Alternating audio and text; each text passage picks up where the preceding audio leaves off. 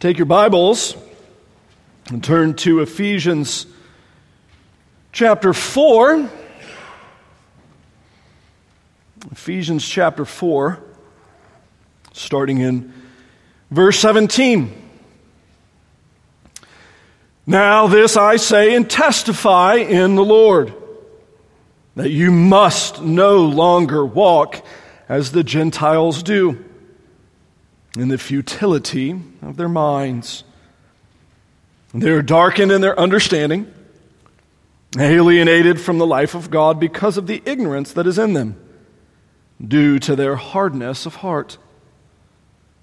They've become callous and have given themselves up to sensuality, greedy to practice every kind of impurity. But that's not the way you learned Christ assuming that you've heard about him and were taught in him as the truth is in Jesus. To put off your old self, which belongs to your former manner of life and is corrupt through deceitful desires, and to be renewed in the spirit of your minds, and to put on the new self, created after the likeness of God in true righteousness and holiness. All right, let's pray. Oh God, would you give life and light yet again to our minds, for your word is perfect, though we are not. And we ask, O oh Lord, that your Spirit would be pleased, he would be busy at work within us. For Christ's sake. Amen. How do you make education work? Now, that, that might be a question that you've never thought about. How do you make education work? How do you, how do you force education to be successful? Uh, it is a question that is increasingly being asked in our current culture and honestly increasingly needs to be. Uh, I don't know if you saw it this week. A study came out this week looking at the Chicago school system, uh, which I thought was intriguing as uh, the average student right now in the Chicago uh, public school system has $33,000 spent on them a year. $33,000 spent on them a year, which is absolutely staggering figure uh, as to how much that student's going to have spent on them. And you would think, oh, okay, look, this is the most well-funded school system in America uh, by, by far. It's no longer the largest. I think it's like the third or fourth largest now. Uh, certainly, they'll do all right. Uh, and if you look at it, uh, last year, their, their kind of standardized testing, 26% uh, of students could read at a, a standard grade level. Um, 11% of African American students could read at a way that was considered satisfactory. So you're looking at the, the most kind of well funded school system in America. I mean, $33,000 a year per student, that's a crazy amount of money. And yet, their performance is absolutely dreadful. Absolutely dreadful. They looked at some schools and didn't have single, like single students that could actually pass any of their uh, grade competency levels. It's shocking. Shocking. How do you make education work? And really, that Chicago school system is just kind of a microcosm uh, of the larger American, not just school system, but culture that is resting on kind of one very specific philosophical commitment. You didn't think you were going to get history of philosophy tonight, but you'll get a little bit of that as kind of uh, the American um, philosophical experiment, American culture began to kind of blossom in this great nation of ours, uh, one of the ideas that was experimented on and eventually adopted uh, was the philosophical system called pragmatism. Uh, one of the great names that many of you will probably recognize but not actually know why he was important was a guy named John Dewey. And many of us will recognize that, particularly the older hairs in the room, as we'll go, oh, yeah, the Dewey Decimal System. I remember using that. That's what my elementary school library used. That's how I found the books that I wanted to read. But Dewey was far more important because uh, he really began to answer that question of how do we make education work through a very specific set of kind of philosophical commitments. He was largely kind of agnostically relativistically pragmatic. Meaning, he, he kind of, when he came to the end of things, he didn't really know if the truth ultimately could be known. And a large part of why the truth ultimately couldn't be known was because there were kind of a lot of different truths that really kind of mattered along the way. And the best that we could do was figure out in each situation what the best course of action was according to what it produced. Right? We, we look at the ends, and those ends determined the means. Uh, he was kind of responsible, as largely uh, not just him, but uh, that school of thought for reshaping the American educational system to be oriented largely around uh, t- kind of testing and, and jobs performance the way that is, instead of kind of creating the Renaissance man or the Renaissance woman. But it was this kind of evaluation of we just need to find whatever steps will help students do the best. Uh, we're total pragmatism. We, we don't really ultimately care about wrong or right. In fact, actually, kind of foundational to their idea was a very specific commitment about evil. And it was this that evil didn't really exist. And when it did, it was forced upon the child from the outside. Evil's just a byproduct of the system. It's a, a hard kid who's had a hard life, who's had hard opportunities, and they just kind of drew the short straw. And if we could take that kid out of that school system and out of that classroom and out of that world and put them into a different one, that kid will materialize into something brilliant and beautiful and wonderful. The, the, the problem is the institution, not the child. And you see, interestingly, kind of the kind of foundation of that commitment, that philosophical system, is a very deep seated denial of nature the nature of evil and the nature of good. It's a denial of the nature of people, which over the, what, 100 years plus, 200 years plus, I'm sorry, we've watched that work out now where we live in a culture that really denies any form of evil except for what? Disagreement. Nothing's evil unless you tell me I'm wrong, and well, then you're evil because you're a bozo, because you're wrong and I'm right. Evil is, again, this kind of pragmatic thing that just gets in the way of producing ends and producing results. It's distorted our entire approach to figuring out how things work with people because it's denied the existence of evil and it's denied the existence of very specific and particular natures. Now, this is important when we come to the Bible because uh, the entire kind of Christian religion is not simply about head knowledge, remember this. It's about head knowledge that then works itself out into heart knowledge and then hand knowledge. Paul says it differently and says the, the end goal of Christianity is not just knowledge, it's love. It's delight in God and service of neighbor. It's head, heart, and hands. And this is functionally kind of where we are in this wonderful book of Ephesians. We've seen in chapters 1 and 2 the gospel laid out, and then in 3 and 4, kind of the consequences of the gospel. And then into 4, into 5 and 6, we're going to start seeing kind of what that means in pragmatic relationships, what that, what that means in the day to day. And so we would want to ask that kind of question of how do we make Christian education work? And I, I don't at this point mean the Christian school or the home school or Christian educators in the public school. I, I don't mean that. I mean in the church. How do we make people grow?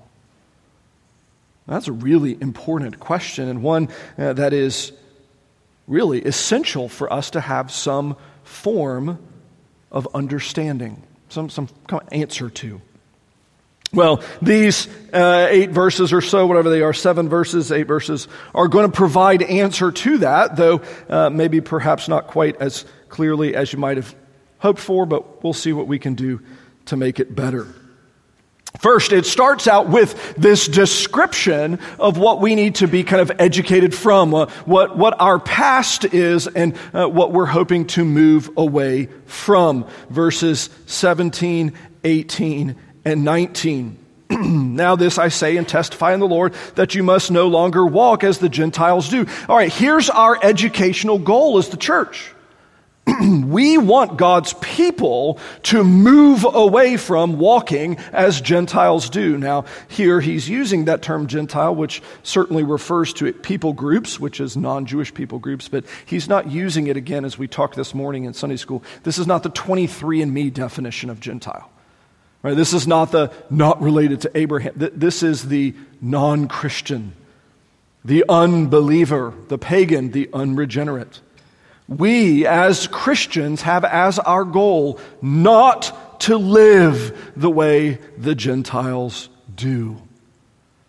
Now, what does that mean? To live the way the Gentiles do. Now, it's easy for us to kind of create a caricature it's easy for us to just kind of say, well, the Gentiles are all bad, right? The pagans are all bad. The, the, the unbeliever, the reprobate, they're all bad. They're all bad. They're all bad. And, and have some sort of straw man that doesn't actually explain anything. But we, we should do better than that. We should think carefully and honestly. And here he gives us kind of a, a kind of big category descriptor as to what their life looks like. It is one of futility in their minds. Futility in their minds, meaning immense amounts of effort are put in and no yield is given. It's futile, it's unproductive, it's not bearing fruit. I think of this as you know, that kind of moment where um, hopefully you've never had this happen to your car, but you've seen it on television, I'm sure, where, you know, they're driving in the sand and they're not driving quite quickly enough and the, uh, the tires kind of bind and, and sink down into the sand and they hit the gas and just, and the wheels spin and the car's beached and it goes nowhere. No amount of energy, no amount of effort, no amount of explosions in the engine will spin those wheels quickly enough to get them out. It's totally futile. It's completely stuck.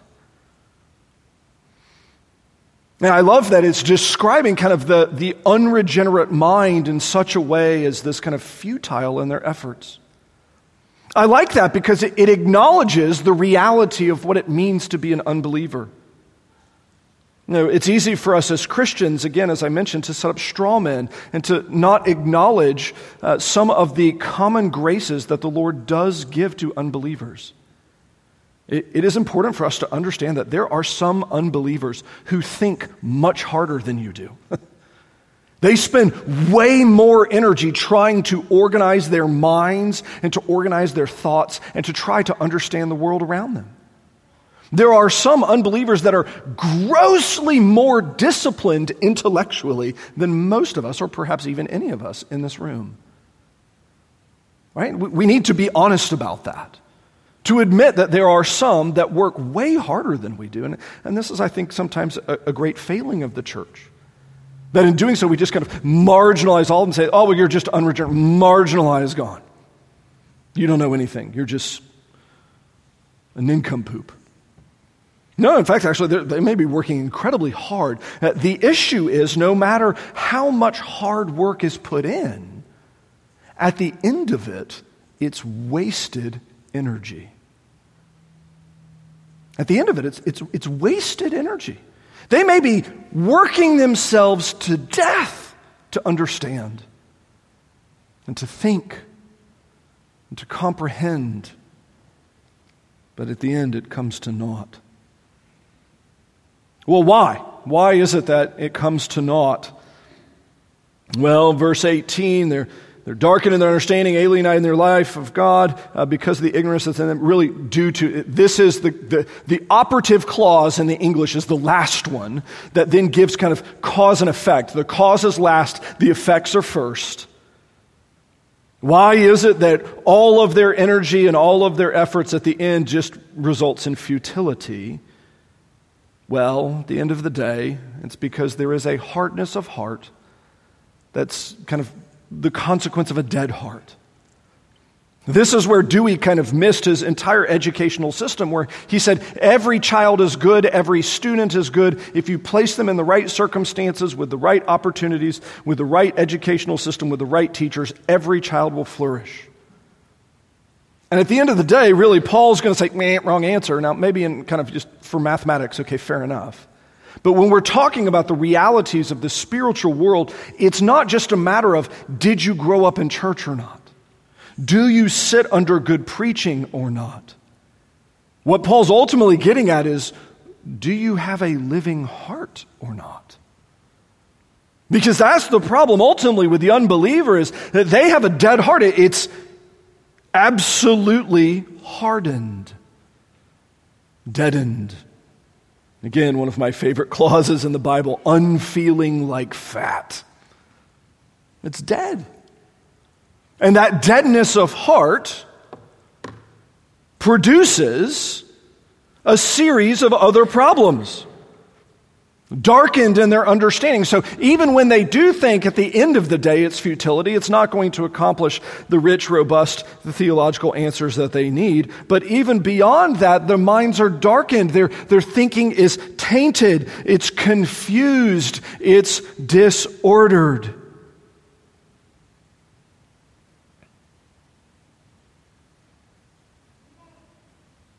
Because their heart's dead. Their mind is darkened. It's part of this nature.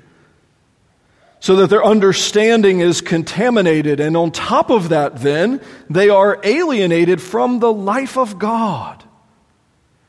And here, not just uh, getting at Paul, not just talking about being separated from relationship with God. He's not just uh, saying that unbelievers don't know the Lord. That is a true statement in every sense of the word.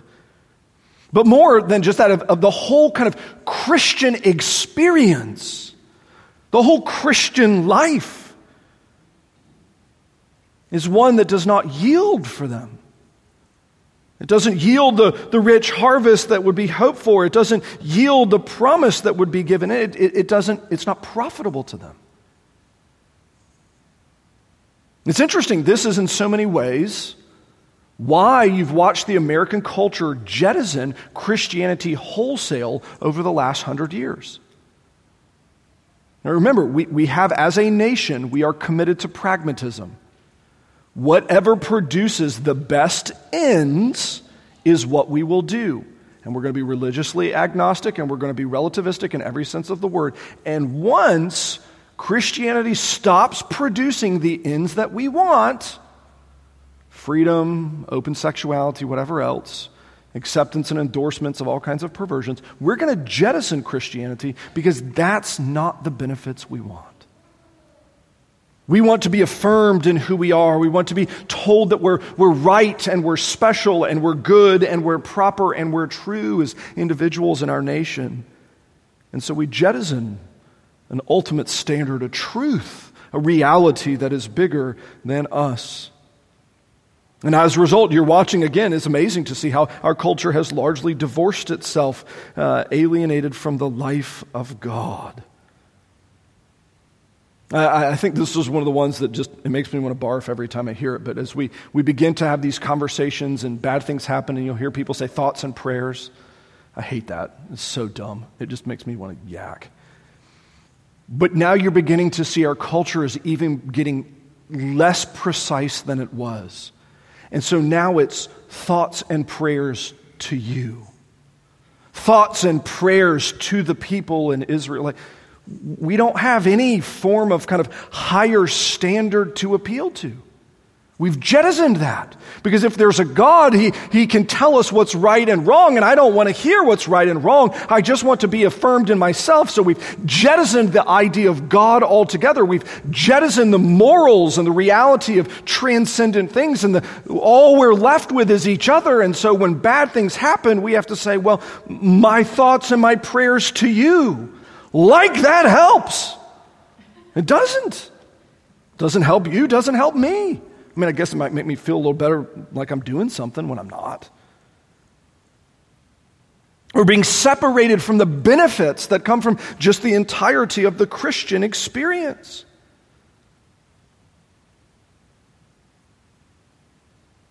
Why? Well, even ultimately explained here, it's ignorance. It's ignorance.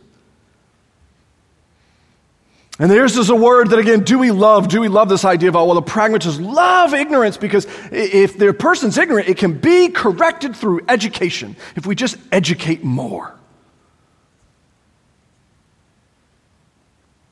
That's why those that are historically uh, politically liberal in this great nation have, have uh, always pushed education. And education is a good thing. Don't, don't get me wrong on that one. But it's pushed education as a solution for the human condition. It's pushed education as a solution to the human heart. And the problem is This ignorance is, according to Paul in verse 18, it's not due to a lack of education. It's ignorance that is due to a spiritual condition. It's not simply a matter of education, it's a matter of spiritual life.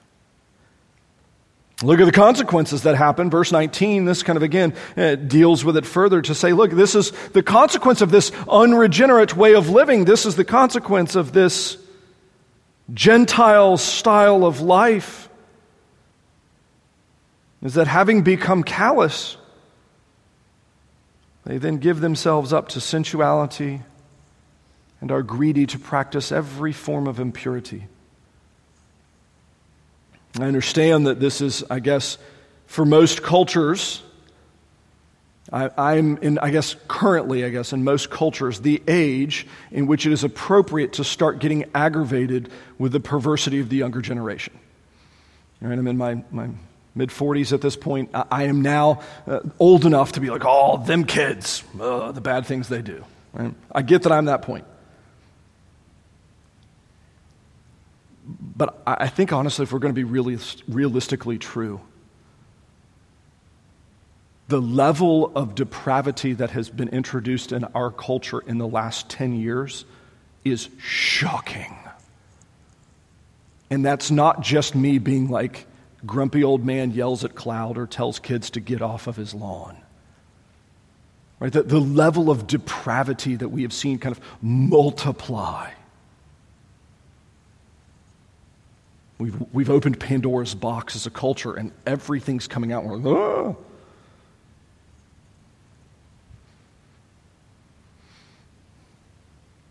Greedy to practice every kind of impurity.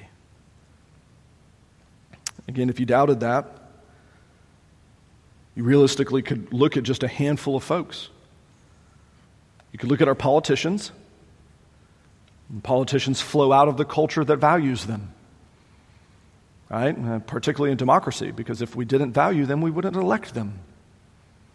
That's the problem with democracy is the people that are liked the most and have the most money to get their face in front of people are the people that get elected. If, if we as a nation rejected and repudiated their immorality, they would not be elected.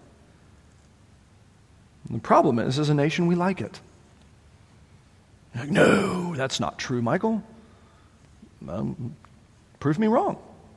Well, let's look at our entertainers, our musicians right? Our, our most popular uh, Grammy Award winners and things like that. Maybe they're the, they're the models of piety in our land. No. Right? We, we can't even talk about their lives publicly, at least not from the pulpit, because it violates every sense of decorum that we've ever been taught as to how to behave in the pulpit. I can't tell you about their lives. I can't use them as examples. They're too depraved to even address. Well, you say, well, Michael, that's their lives. That's what they do. Okay, fair enough, fair enough, fair enough. Certainly, your Netflix account, or Amazon Prime account, or Hulu account, or HBO Max account would confirm that you really do despise those things, right? This is one of those kind of amusing things to my life, uh, in my life is as we we as a nation kind of decry the depravity of the land. And say, we're, we're a nation that still at some point professes to be a significantly portion of Christians. If we just chose to stop spending our money on things, it, they, would, they would go away. And I don't mean it in the sense of boycotts and things like that. I mean that if we stopped enjoying those entertainments, if we stopped giving our money to them, they would stop. And you're like, that can't be happening. Just watch what's happened with Disney and ESPN over the last five years. Tell me that's wrong. Right? Disney ESPN made they pushed the envelope too hard culturally. People stopped spending money on that. Now they're laying off like staff like crazy because they can't afford to stay open anymore the way they are.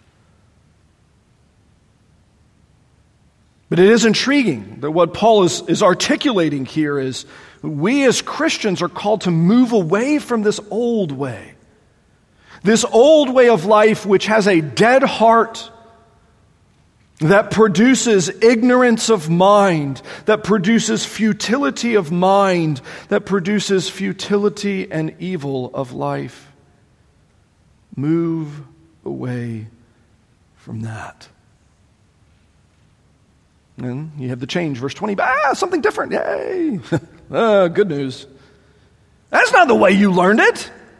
Well, assuming you have learned it. In fact, actually, we're called as a Christian church to be about a very different educational experiment. Our task is not to take dead people and teach them new tricks. Doesn't work, they're dead.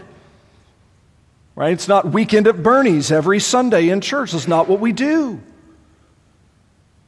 Instead, assuming that you've heard about him and were taught in him as the truth is in Jesus, we are taught to put off the old self, the dead man, which belongs to your former manner of life and is corrupt through deceitful desires, and to be renewed in the spirit of your minds, to put on the new self.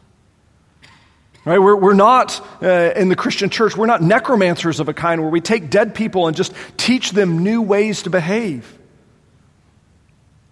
It's not the, the seven tips to improve your life.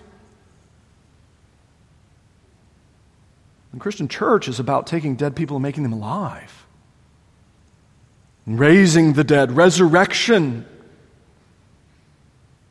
And then the challenge that flows from it, which is to go and live according to that new nature.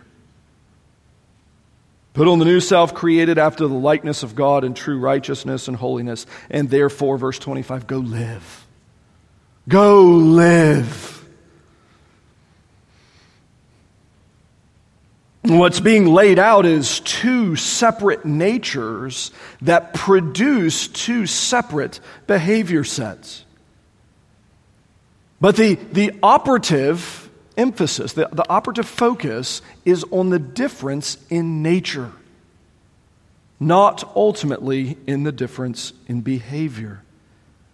Jesus would take up this idea in his teaching with great regularity, often using things like plants. Uh, I would imagine that because it was while he was often near plants. I love that, to think about the Lord Jesus teaching and being like, hey, consider a tree. There's a tree right there. If the tree produces good fruit, it's a good tree. How do you know if it's a good tree? Well, it's producing fruit. It, it, it is the nature of the tree. But consider a bad tree. It's not going to produce good fruit, but the reason why it doesn't produce good fruit is because it's a bad tree. Bad trees are cut down and burned, and good trees are pruned, so they produce more fruit. But the key focus is on the nature of the tree. That's what he constantly emphasized was the nature produced the behavior. You can't just paste good behavior onto a bad tree.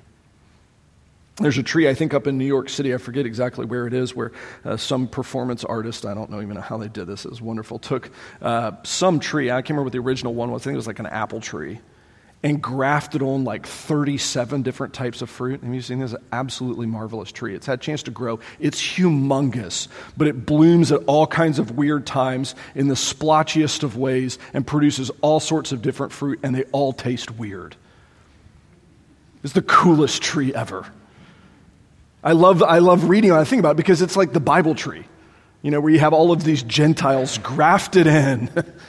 It's a good tree, it's Christ. And you have all of these kind of bits and bobs grafted onto it and produce fruit. And that fruit looks different in different places, and it blooms in different seasons. And some of it tastes a little weird, but it's all Christ's fruit and His church.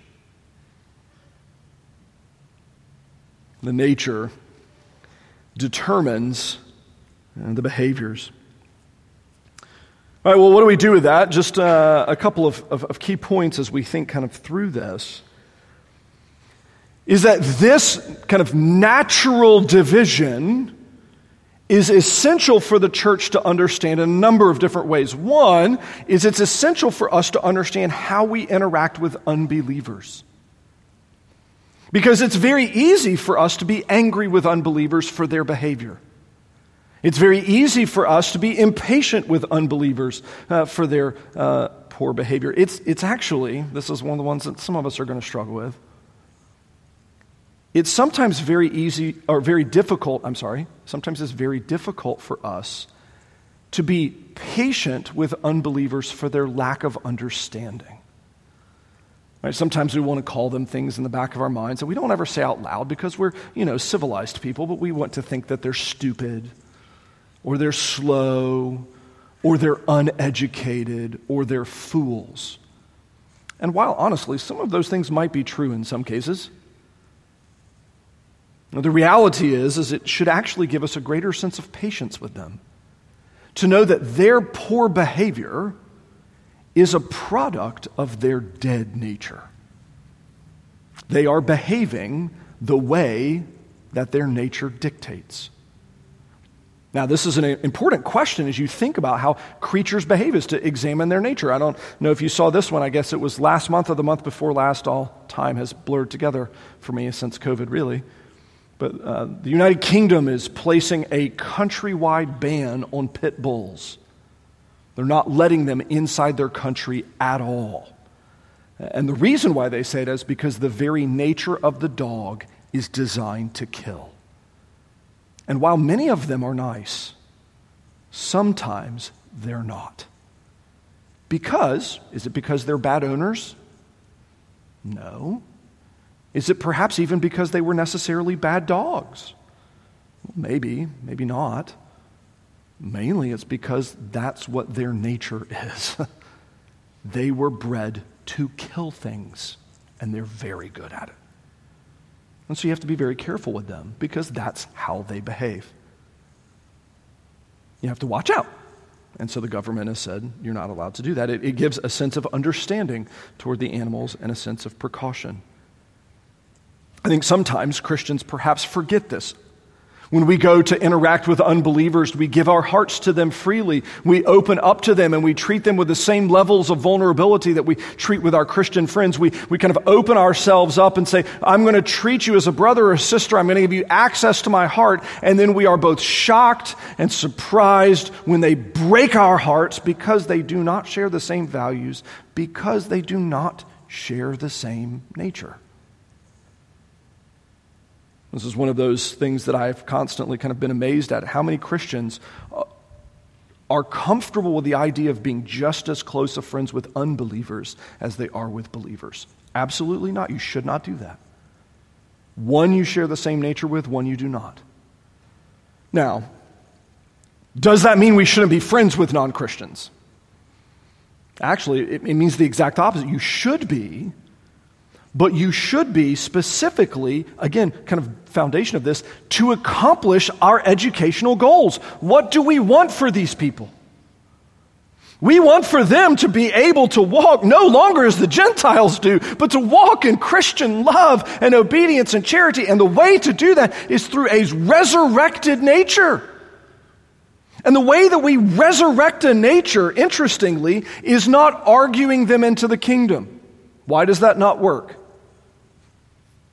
Because the futility of their minds, the ignorance that is in them, and the darkness of their understanding. You cannot reason somebody into the kingdom of God. It doesn't work. Instead, kind of second application here, it means that our interaction with unbelievers is one in which we need to be appealing to the Holy Spirit. This is a thing I think, again, that we maybe sometimes forget it's kind of odd that we forget it because it's so, such a basic thing, but God is responsible for salvation.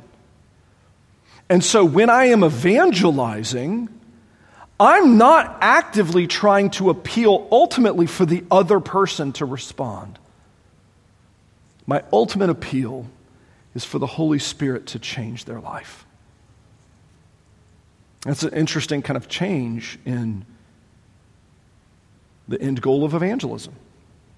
If the end goal of evangelism is simply for me to kind of badger them into belief, suddenly I've ended up in Christian pragmatism the same way Dewey argued. Right? The ends justify the means. Doesn't matter what I do as long as they believe. If I yell at them, if I scream at them, if I threaten to blow them up, if I bomb abortion clinics, if I, whatever I do, is, if I, anything will justify as long as it produces faith. Wrong answer. The ends don't justify the means. Instead, actually, what we're actively doing is constantly appealing to the Spirit of God. And interestingly, when it comes time for evangelism, he's even told us in his word exactly what he loves to use, doesn't he? He loves to use faith, which you need to know the word, and repentance, which means you need a call to repentance. He lo- loves to use the loving kindness of his people to soften hearts and to change minds. He loves to use the body of Christ being the body of Christ. But ultimately, at the end of the day, it's truth that God uses.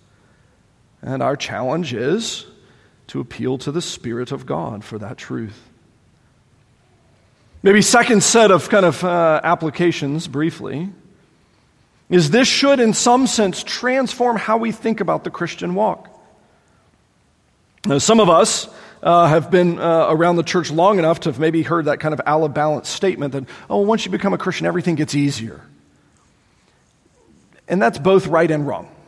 Right? It's right in the sense of once you have the Spirit of God in you, everything is grossly easier. Uh, but at the same time, it's also not that it's instantaneously easy. And sometimes I don't think we've done maybe kind of full enough, well enough job of talking about kind of the difficulty, the exertion, and the effort that are required as part of the Christian life. Now, this renewal that Paul's describing at the end of uh, chapter 4 is an all consuming, energy demanding transformation to put on the new self. To put it on, to, to, to take this new character of God and to, to be completely clothed in it. Years ago, uh, almost two decades ago now, when I was a youth pastor, uh, we did uh, one event that um, often my, my events were things that were very good in concept, but when they got executed, maybe executed just slightly differently than what I thought they were going to be. In one of ours, we had a giant relay race that took a couple of hours to complete and had a couple hundred kids, and it was really good fun. Uh, but one of the things we had done is you freeze a t shirt, and then part of the kind of relay race is each of those children has to, to get the t shirt undone and put it on. I've seen it done before. It's really good fun. It's a, a, great activity and, you know, perfect for a Saturday afternoon when you've studied the Bible for two hours in the morning. You're going to study the Bible for another two hours in the afternoon. Great way to burn off energy. Except when we got there for ours, our, our t shirts weren't just kind of slightly damp and frozen. Ours were solid blocks of ice. I mean, I'm talking like a five pound block of ice, a, a gallon jug of t shirt that had been frozen. I don't know who did it or how did it. It's probably me. So by the time these kids have these t shirts on, it's been 30 minutes of them beating it on the ground. They have sweat pouring off of them. They reek of body odor because, I mean, it's like the biggest, hardest, most difficult workout any human has ever accomplished. Like you could not design a better total body workout than taking a t shirt block of ice, breaking it apart, and then undoing it all the pieces and then putting it on. So by the time they get this new shirt, the new shirt's destroyed. Their old clothes are soaking with sweat, and they just need to go take a shower. But oftentimes, I think sometimes we kind of forget that that's probably the better portrait of what putting on the new Christian self looks like than how we, most of us, tend to go shopping for our clothes. Right? We, we go shopping for clothes. Most of us, we get fancied up because you like to look good when you go to buy clothes in the first place. Nobody likes looking ugly when they start buying clothes. Right? You already look good. You got your hair looking good. You smell nice. You go to the store. They find the clothes that are going to make you look extra good. You put them on in that nice air conditioned room, and then you walk out having spent more money than maybe you wish you had, and you feel good about the whole process. And then you go home deciding that you need to take a nap because you worked so hard at sitting in the air conditioning. And too often, I think maybe that's how we think of our sanctification is that we deserve a nap because we sat in the air conditioning. And perhaps maybe not quite enough. breaking open the t shirt block of ice and putting it on with maximum effort. And the reason being, I think this is so intriguing, maybe one of the parts we forget, is that because 22, 23, 24, Paul's highlighting that all of the effort that Christians expend flows out of that new nature and when done according to the commands of God, strengthens that new nature. In this way, again, that exercise illustration comes to mind is that when you do proper exercise uh, hard enough and enough times, it gets easier. You find that it, it, it's less difficult. Right after I had COVID, not that long after, is uh, the January afterwards. My doctor told me to go get a bike. He didn't want me running anymore, so I got a bike. And uh, I remember first day I hopped on the bike. I ride here at church. I ride out this neighborhood and then down through some of the neighborhoods over this way. And the first day I did, I thought I was going to die. And probably because honestly, I'm not that far off from that, truthfully. And I have, you know, all the fancy watches and phone stuff that keeps track of how quickly I ride and how far I ride. And uh, that first day, it was like very discouraging because my bike ride that was totally exhausting, all consuming, wringing with sweat, I need to go take a nap afterward, was just slightly faster than the walks I used to take prior to getting COVID. My maximum exertion exercise was a stroll, effectively. But here I am, Two years later, I can't keep up with Brandon. He's way faster than I am. But I'm way faster than I used to be. My legs can handle it, and weirdly, my lungs can handle it. A part of the body that's not actually able to heal itself, that's not actually able to recover, a thing that the scar tissue is supposed to damage forever. Uh, all of that energy and all of that effort has done something so that I can breathe just a little bit easier. It's interesting, I'm riding probably one mile per hour faster now than even I was six months ago. That energy and that effort is producing something, it's, it's changing something because it's flowing out of the nature that God has given me. In our Christian experience, it's important to remember that your energies aren't wasted if they're done according to God's commands. Now, it's probably going to be a couple of months before I get to get to the next paragraph in this uh, section, but it's intriguing how what we're getting ready to get into is a bunch of those commands of to say, look, these are the activities that the Spirit of God uses. Speaking the truth, being angry about the right things but not sinning, dealing with your anger so it doesn't dominate you, working hard and not stealing using your mouth to encourage and not gossip, or the Christian version of it, which is expressing concern or prayer request for somebody behind their back when they haven't given permission. All of these things being used to build up